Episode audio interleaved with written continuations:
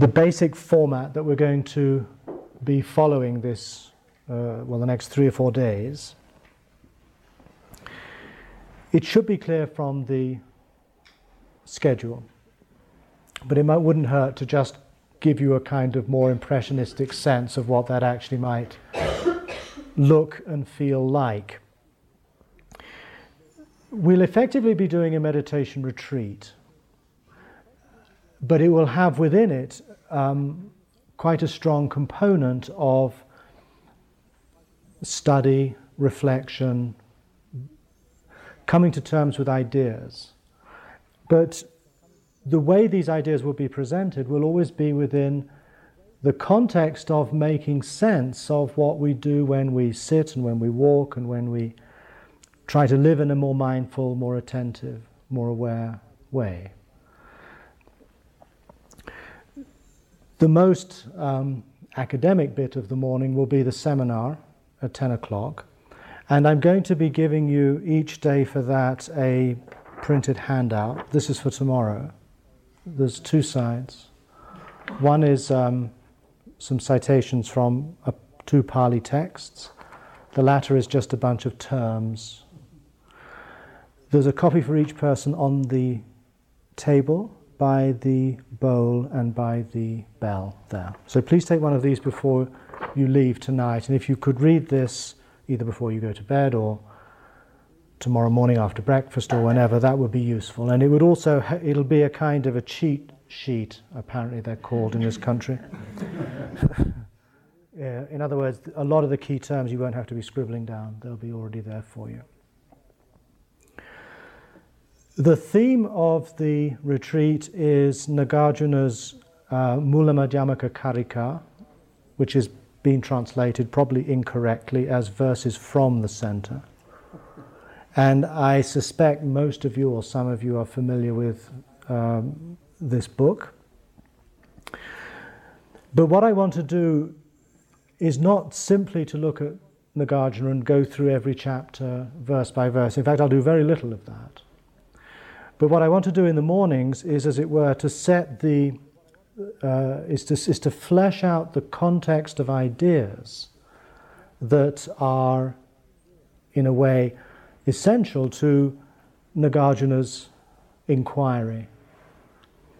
And so tomorrow we'll be looking at Nama Rupa, which is effectively an inquiry into what we mean by consciousness.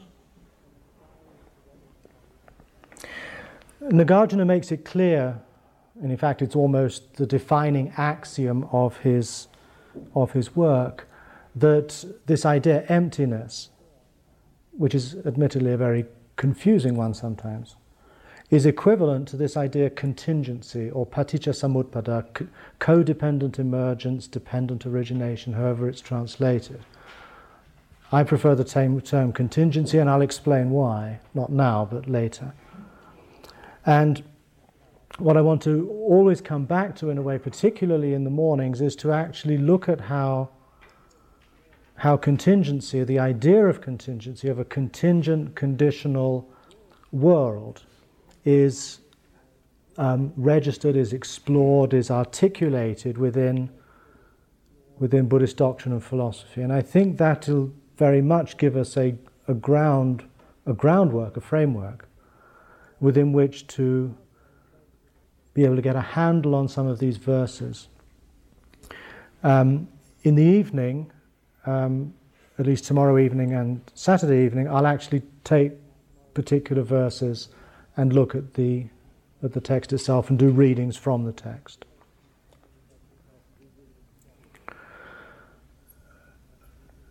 To begin, though, I'd like to look at what we might mean by the idea of prajna, which is Sanskrit, panya, Pali, usually translated as wisdom. In the Tibetan translation of Nagarjuna's key text, the verses, I'll just call them, they actually translate the title as Prajna Nama Mula Madhyamaka Karika, which means root verses from the middle way, or something like that, or root verses from the center, entitled Prajna, So the Tibetans actually call this book prajna, panya, wisdom. So it's clearly a key idea. Although not actually, and this is perhaps slightly curious, an idea that a word that Nagarjuna uses very much himself. It hardly appears throughout the text. But clearly it has something to do with the cultivation of panya, which is usually translated as wisdom. Now, I'm not convinced, actually, that wisdom is the most appropriate translation. I think the problem with that term, although it's quite adequate in many contexts, is that we fail to understand panya, wisdom, as a rather multifaceted concept. This is clear from the very early teachings in the Pali Canon, the early teachings of the Buddha, in which he differentiates three kinds of panya. He talks of Shrutamaya Panya, which translates as panya that comes from hearing, literally. Panya that comes from hearing, wisdom that comes from hearing.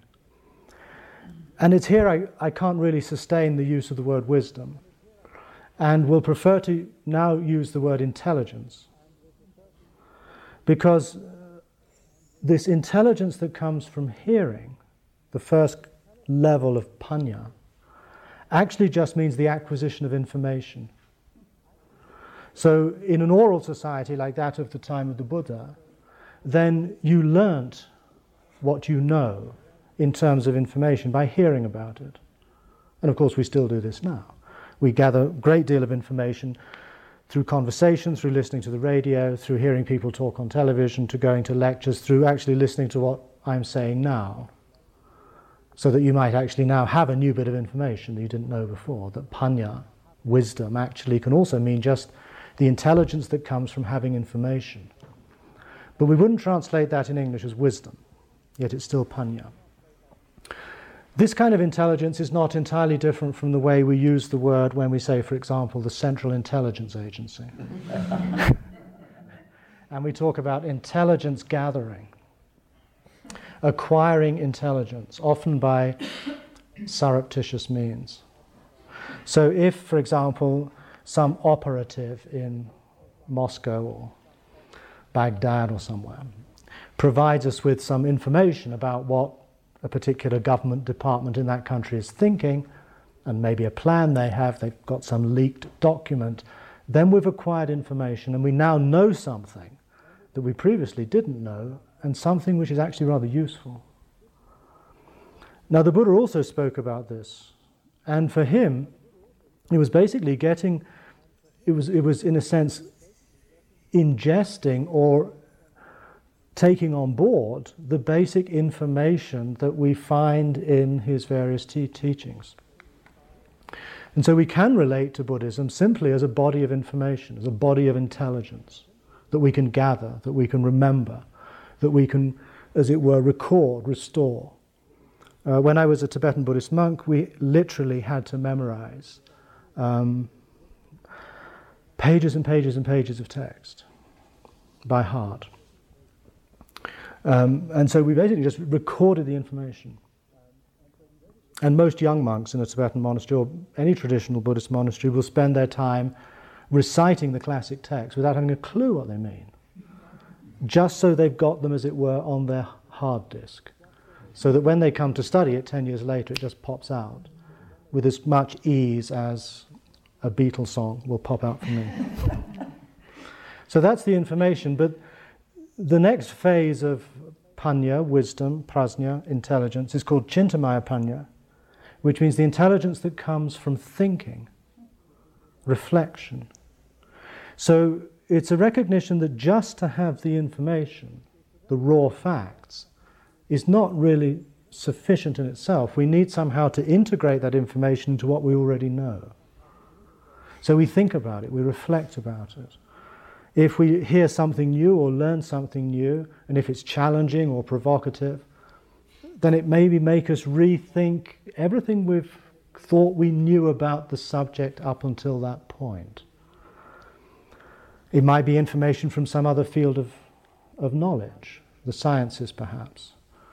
And we have to then somehow come to terms with that information. We have to, as it were, bring it into the inner coherence of our worldview. And this is what we spend a lot of time doing, particularly if we're somewhat intellectually wired, is that we're trying to hold a coherent picture in our minds of what the world is like and what we're doing in this world, what justifies our actions, for example, what we believe in. So, but then cintamaya pañña, the intelligence that comes from thinking, is also not regarded really as sufficient. It might give us a much clearer sense of our understanding of the world and our place in it. But it might still just remain at the level of philosophical theory. In other words, we might be a professor at a university. We may have studied and understood and internalized as a kind of worldview all manner of high-minded ideas. But we may not actually have integrated them yet into how we live our lives. And this is particularly pronounced, for example, among scholars who are fascinated by Buddhist texts or Christian texts or Jewish texts and spend their lives studying them and getting to know them, but do not actually see these texts or these teachings as a challenge to how to live. It's simply about being a great expert or having a great philosophical satisfaction in knowing this stuff. But it may not have actually translated into affecting the quality of our consciousness, our awareness, our way of being in the world. And so the Buddha recognizes a third kind of intelligence called bhavana-mayapañña, which means the intelligence that comes from bhavana. Again, a difficult word to translate. It's usually translated as meditation. The intelligence that comes from meditation. And here I think we can start more legitimately speaking of wisdom. The insights that come out of meditation are, as it were, those that are more saturated into our mind stream, into our being, such that they're not just things we know or believe, but actually understandings we've arrived at through insight, through experience, and so forth. But the problem with translating bhavana as meditation is that it obscures, again, the richer meaning of the original word. Bhavana literally means to bring into being. It comes from the word bhava, which means being or existence, and that in turn has its root in the Sanskrit bu, which means, in fact, to be. It's the same, it's a cognate of the English word be, bhava, bhavana. And it's probably close in meaning to what we mean by cultivation. When we cultivate a plant, for example, we plant a seed in the ground and then it is taken care of, given manure, water, sunlight, and so on. And what was at once only a little seed, then, as it were, comes into being as a plant, as a flower, as a tree, whatever. And in that sense, it has been brought into being. It has been bhavana'd. It's come from a potential state into an actual state. Now, meditation, if we extend its meaning to encompass that, is therefore a process whereby we start with what might just be an idea, let's say the idea that all conditions are impermanent, a classic Buddhist dogma, all conditions are impermanent. We start out with that information, we memorize that, we then think about it, because we know it. We know it's true in a way, that everything that's been born will die. But it may not actually have registered in terms of what that actually means for us. In other words, that we who have been born will also die, that we are impermanent because we are conditioned, created beings. Therefore, our life will come to an end. So by reflecting on the information of impermanence, we begin to recognize that it actually can be a significant part of how we understand things, including ourselves. But it's only by reflecting on it to the point where it becomes a kind of underlying awareness, a sensitivity, something we're mindful of, we pay attention to, we notice in things, that begin to have a transformative effect, such that our understanding of impermanence is almost a kind of felt sense. We become much more acutely attuned to the shifting nature of things, the ephemeral nature of things, the unreliable nature of things, like endlessly shifting, jostling, slipping away, and then things coming into being in their place. So when that becomes experientially valid, then we can talk of bhavana-mayapañña, an intelligence that comes from bringing something into being through realization, through transformation, if you wish, through cultivation. And I think we have in this model an idea of panya, of intelligence, as something that grows, something that develops, something that evolves. Certainly not an idea that we can neatly define as just being this. But it also suggests, I feel, a kind of a model of education in the broader sense. Education, again, from the Latin, means to draw out. And Socrates, for example, saw himself as a midwife, as someone whose task it was to draw forth, to draw out, to give birth to understanding in others, which again is similar to the idea of bhavana, bringing something into being. So we have a model, as it were, of how an idea, and this of course is in a sense what you're hearing now, what we'll be discussing over the next days, how that can then be refined into a philosophic, conceptual understanding that locks into and makes sense within the way one understands oneself in the world, and how that in turn can become integrated, internalized, into something that begins to qualify the actual nature of our experience, begins to transform how we are in the world, not just how we think about it. So that is a kind of sketch of how I would like to see this retreat operating. So there will be periods of receiving information, there'll be periods of reflection and discussion, both in this larger group as well as in smaller groups in the latter part of the afternoon, about which I'll explain more tomorrow. And also hopefully in your meditation, that when we sit quietly here, that we'll be allowing some of these ideas, some of these thoughts to settle down, to, as it were, be ruminated over, to somehow be introduced into the actual fabric of our understanding, of our experience. And I would hope we would see also that however much we might disdain ideas and theory in favor of practice, that in fact one can't really have one without the other.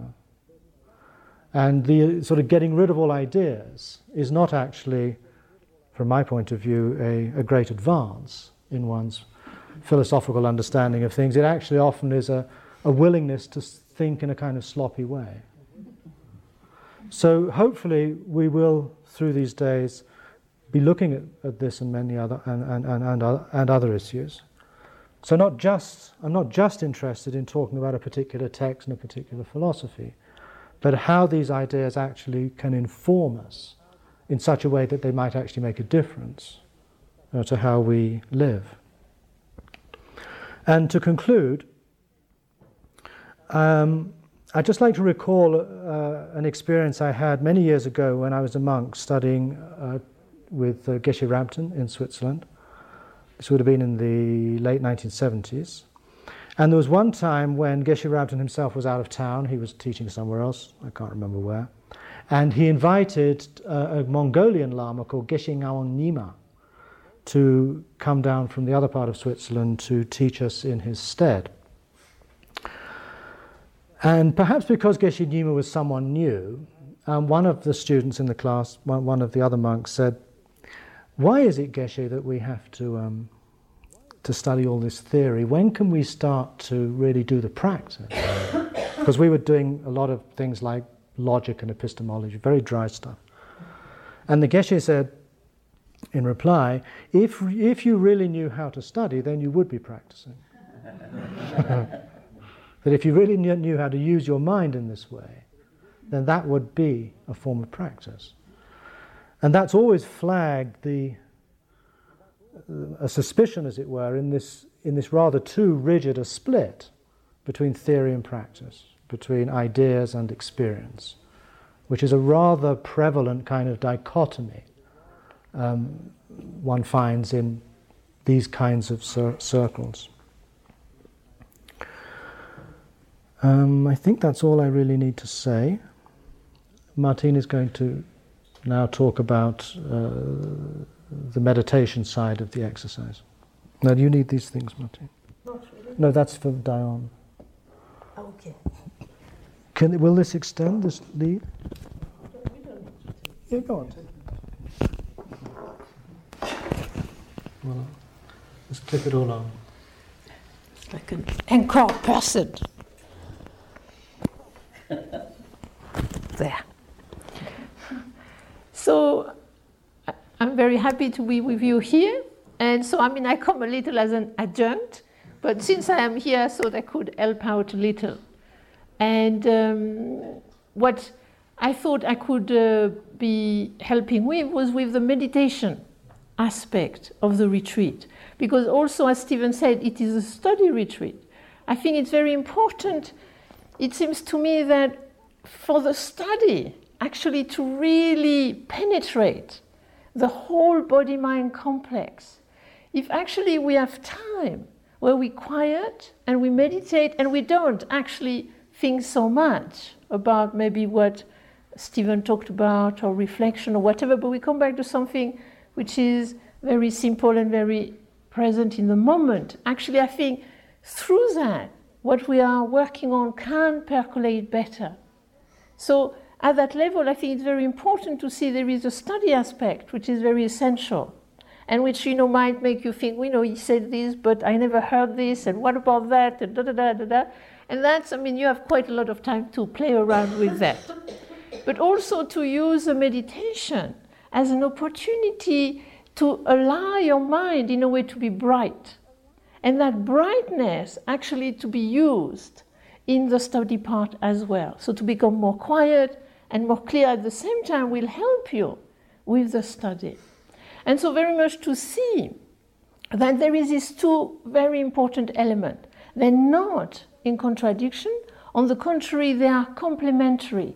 The study will help the practice of meditation. The meditation will help the study. And all of you, some of you are a little more recent to the practice of meditation. Some of you have, as they say, been doing this for 25 years or 20 years, so you kind of know about it. And so the only thing I would like to do is to remind you a little about what do we do when we sit in meditation. I think this is very important. What are we doing sitting here instead of going and playing golf or whatever you might find enjoyable? We sit here, it's not always enjoyable. There are little kind of aches and pains and various, sometimes we are bright, sometimes we are not. Why do we do this? And I think in terms of Buddhist meditation, let it be in the Tibetan tradition, let it be in the Zen tradition, let it be in the Theravada tradition, I think again, you have to see that there is these two very essential quality that you are cultivating. That's what you are doing. For me, as we sit in meditation, we are not trying to reach certain states. Because my feeling is that a lot of the time, you sit in meditation and there is this little person on the shoulder saying, well, nothing is happening. Something is happening. This is it, enlightenment. Ooh. And then it goes, ooh. Where is it gone now? How am I going to get it again? So, in a way, there seems to be this little thing here, weird little, what I would call measuring mind, expecting mind, when actually, truly, what you are doing Day in, day out, year in, year out. What do we continue to do it till our deathbed? Is to cultivate these two qualities of concentration and inquiry. And there are many different ways to do this. The Tibetan tradition has its own way, the Zen tradition has its own way, the Theravada tradition has its own way. Then in each of these traditions, let it be Tibetan, Theravada or Zen, or many other Buddhist traditions, even within each tradition there are many different ways to do something. Then even if you choose a breath, you have many different ways to do that. So I think it's very important to see the object or the type is not really what is important. I mean, you choose something because you have to choose something. I mean, we have to choose to do something or nothing. I mean, I will talk about the two aspects of meditation. So we generally choose to do something. We're kind of told to do this, that, or another. But why are we concentrating on the breath, or on a mantra, or on a question, or on just awareness itself? Is because in that we're actually doing two things. Cultivating concentration, which leads to quietness, to stillness, to peacefulness, to spaciousness. And that aspect of the meditation is relatively easy to experience. And then there is the other aspect, which to me is as important and sometimes is a little forgotten, which is inquiry, which is vipassana, which you find in... Although you have the Vipassana school, you also find it in the Tibetan and in the Zen tradition. And it's this ability of the mind to be bright, to be illuminating, to inquire, to look deeply within the experience. And that aspect of the meditation is very vital. And what we actually are doing as we meditate is we're trying to have harmony, a balance between the two, a balance between the quietness and the clarity. And that, in a way, we all become, over time, our own teachers. So that sometimes we see we need to bring a little more concentration, sometimes a little more inquiry, sometimes we have to be more loose about it, sometimes we have to be more direct about it. And it's only us who can know what to do, because only we are within ourselves. I think this is a very important point. When you sit in meditation, it would be nice if somebody did it for you, but generally nobody can do it but you, and nobody can know what to do but you. I think this is a very essential point. You are all your own teacher. I mean, us here sitting is just as guide, and maybe possibly slight dharma attainment, but we'll see about that. But very much, you are, in a way, you do the meditation, and we also will do our own meditation. Because I'll be sitting with you every meditation period, and I will do my own thing, and you will do your own thing. So for me, what I want to remind you of is what you are doing is cultivating concentration, which means that actually you will have what I would call a definite, specific object of concentration or a non-specific object of concentration. Because sometimes there is a little battle here. Some people say, you know, you must have an object of concentration. This is very vital. And I think this is very important myself. And then some other people who do more formless meditation will say, no, you get stuck, you are limited, you kind of limit yourself. No, you must just be open. Great. Well, how long are you open? How soon do you get spaced out? This is my question. So what I would recommend is, to me, formless or form, it doesn't really matter what you do. As long as whatever you choose, either a very more specific type or less specific type, that there is concentration and inquiry. There is quietness and clarity. So if you choose a more specific aspect of meditation, which means generally you choose an object of concentration, you might choose a mantra, you might choose a visualization, you might choose a reflection on a theme, you might choose the breath, the sensation, the sound. In the Zen tradition, you might choose a question. Whatever. It doesn't matter what the object of concentration is, because the object is not there because it's sacred, but the object is there to remind you to come back. And when you come back to the object, you don't just come back to the breath, or to the visualization or the question, you come back to awareness. So the object actually is an anchor to awareness, so that you don't go too far away. This is the main point of the object. You go off and oops, you come back. You go off and you come back. This is, in a way, what I find helpful with an object at the beginning, is that, it brings you back to the object and to awareness in that moment.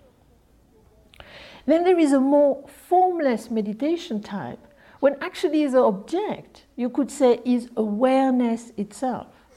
And that actually requires great concentration to really sit here and be totally aware of yourself in this moment. You're not spacing out.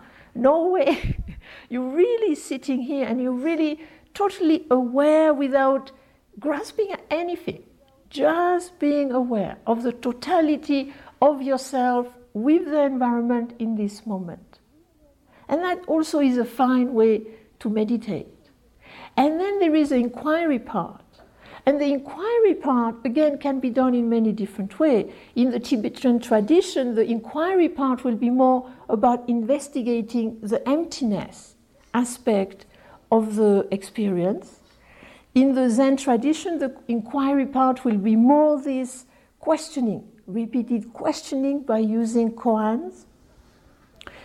In the Theravada tradition, the inquiry part will be to really look, as you look at the object, to experience in that moment the changing nature within the object and how it comes about, its conditioned nature.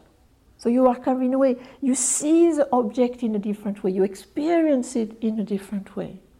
And then in the formless type of practice, the inquiry, which I think is a very fine inquiry actually, is that you are totally present, totally aware of everything, but with a difference, that you do not grasp at anything and you do not reject anything. So we are in this very wide, open awareness, which is in a way with no grasping and no negative grasping, which is rejecting. You are just aware in a very clear, illuminating way. So just to remind you of what you are doing. So cultivating concentration and inquiry in this way, form with form or form with formlessness, and then cultivating quietness and clarity. And through that, actually for me, developing creative awareness. And then, of course, the manifestation of the creative awareness is wisdom and compassion. And so it will not only be here, and I think it's very important to remind ourselves that there are four postures, that there is will be doing sitting meditation, walking meditation.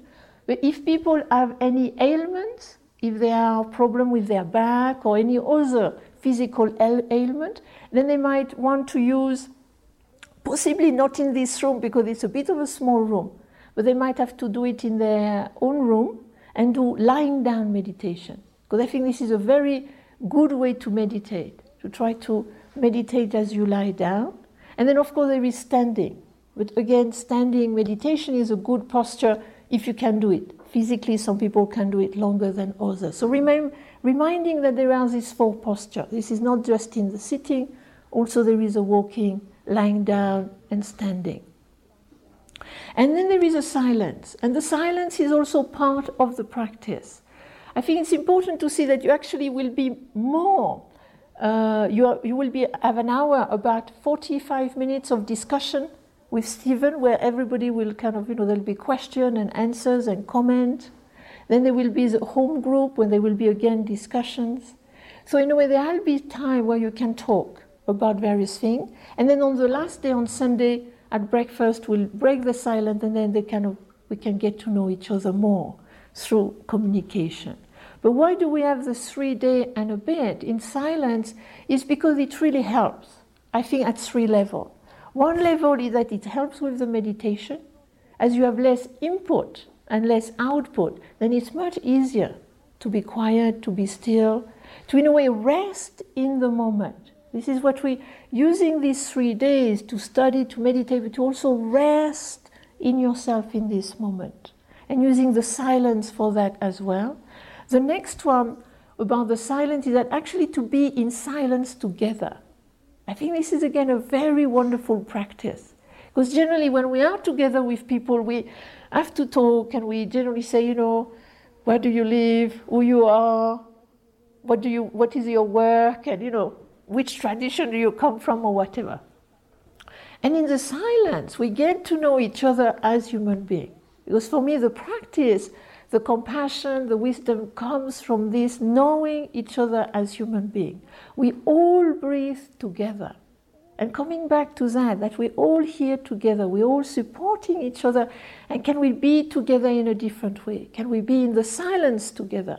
It doesn't mean that we have to be morose or stern or too serious. If you want to smile at each other, you can, there's no problem. But please don't get into pantomime, if possible. And to just use these 3 days as to be together in the silence, to communicate in a different way, to be with each other in a different way. And the third reason for the silence, which for me is also very important, is the fact that it's okay to be by ourselves. It's okay to just become friends with ourselves. We don't need somebody to tell us, yes, you're okay, you're great. We can just do that by being with us, resting in our being, resting in this human being. Before we think, I am fantastic, I am terrible, or whatever, we are a human being with the ability to be wise, to be compassionate, to respond, to be creative. And so, we're resting in that and using the silence and as opportunity to become more deeply, friendly with ourselves. So that's why I would encourage to try to cultivate the silence during these 3.5 days. And I think that's all I want to say for now. And possibly about the posture. I mean, some of you have really sat for a long time, and I see some of you are sitting so well. And here am I, sitting on a chair, because I have a bad sciatica, so I cannot. I mean, I had an operation recently, and now I can't sit on the floor for more than 2 minutes. So I admire you by sitting on the floor. This is wonderful. But again, be careful with the posture. Remember that you want to have that you feel comfortable, you feel stable. You might, if you knew a little to the practice, you might want to experiment with the cushion and alternate with a chair. If you sit, what is important on the chair, on the cushion, is to have the back straight. This is very essential. So if you sit on a chair, maybe sit in the middle of the chair. I think is better. Your shoulders are open. And then there is a wonderful thing about the eyes. I love this because, one school will say, you must close your eyes, otherwise you can't awaken. Then the other school will say, you must have them half open, otherwise forget it. And then you have the third school say, you must have them wide open. Wonderful. They all have such different ideas. And this is all in Buddhism. And I would say generally, do whatever you feel is comfortable. But if you feel a little sleepy, you might want to keep the eyes half open or wide open. And if you feel a little agitated, you might want them to have them closed. So just, again, being your own teacher with this. What is the most comfortable posture, the way to have my eyes. And then to just sit there and then cultivate concentration and inquiry in the best way for you. What is beneficial for you in this moment? And in the morning at 9:00, this is just for if there is a few people who are not totally so familiar with the practice, who wants to have a little more suggestion about what to do, then we can have a little meeting at 9, and then whoever will come, I look at, what is it they want to know more about, and then we can look at, this will be very much nuts and bolts of practice, very technical about is a posture, about concentration, about inquiry, meditation state, whatever, which we relate very much to the meditation as we will practice it during these few days. Good. Shall we do it? So shall we do it for, what do you think, Stephen? 8:30? 8:30. So let's do it for 15-20 minutes, because you've come from far, you might be a little tired. So if you find a comfortable posture, if you pass it to me.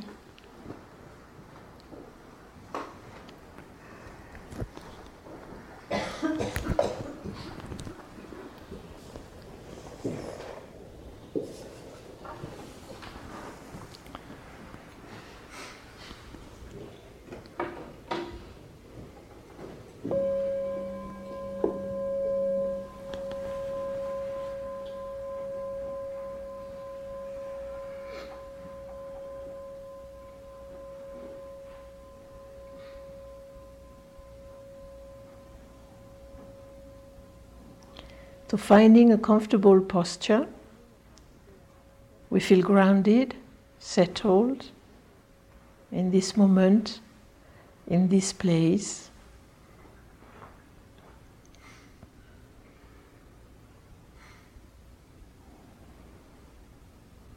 The back is straight, the shoulders are open, the head is resting lightly on the shoulders. There is a slight feeling of elongation, of straightening the back, but not rigidly.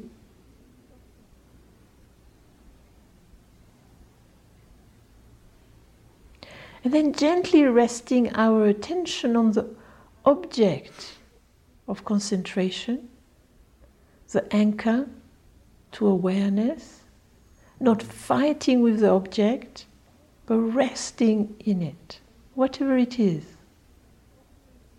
Otherwise, just resting in open awareness.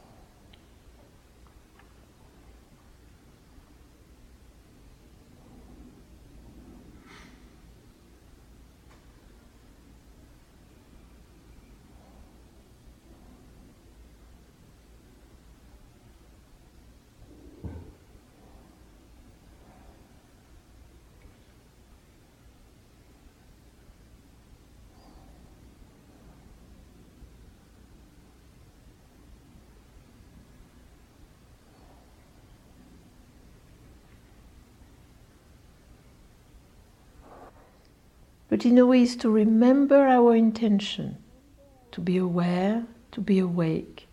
And so we come back again and again to concentration, to awareness, to being present, to the full experience of this moment.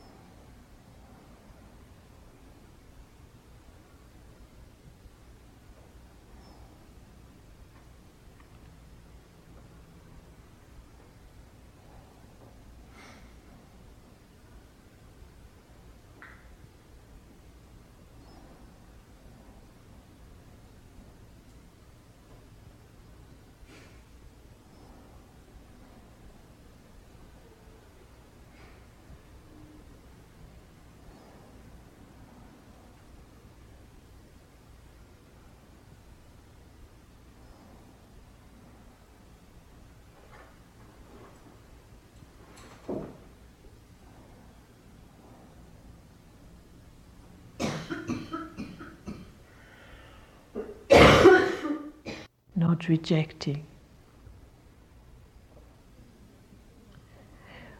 We are focusing on the object of concentration, but within a wide open awareness. If there are sounds, sensation, thoughts, we are aware of them, but we do not grasp nor reject them as we remain focused, resting our attention on whatever we have chosen to focus on.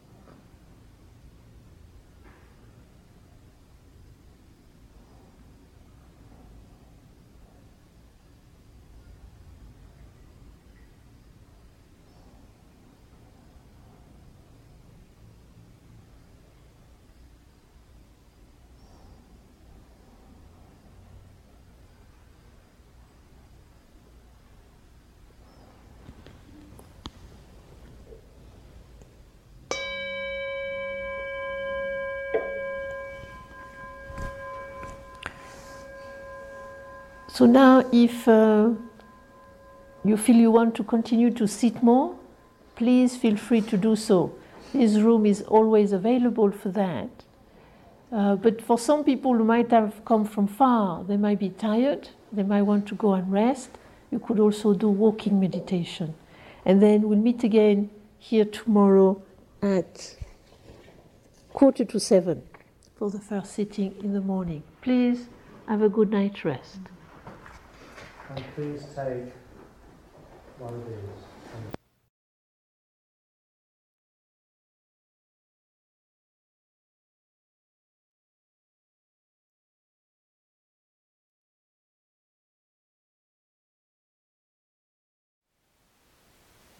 Thank you for listening. To learn how you can support the teachers and Dharma Seed, please visit dharmaseed.org/donate.